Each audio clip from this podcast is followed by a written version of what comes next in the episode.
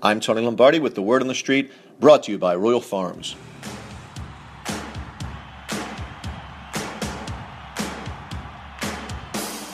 In part three of my three part series on hating, and really, I'm just criticizing, I touch on a local sports fan favorite, 105.7 The Fan. I love the concept of 105.7 The Fan, many of the personalities, the friends I've made there, and the fact that 24 7, seven days a week, save for those annoying financial shows on Saturday and Sunday morning that proves that the fan can imitate ESPN's sellout tendencies, we have local sports talk available at our beck and call here in the land of pleasant living. What do I hate besides the weekend infomercials? Well, I'm glad you asked. I hate that after Saturday's infomercial marathon, there's the Bruce Cunningham show.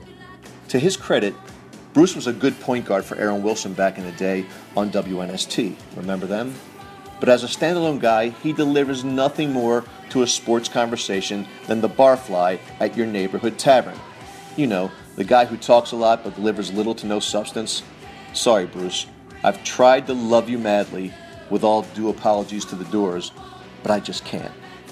Cunningham rarely, if ever, ventures outside of his comfort zone, which is about as big as a phone booth when those now obsolete structures, like this show, existed. How much Rodney Elliott or Rich Dubroff is too much?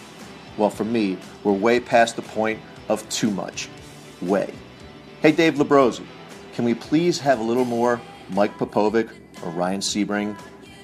I'm Tony Lombardi.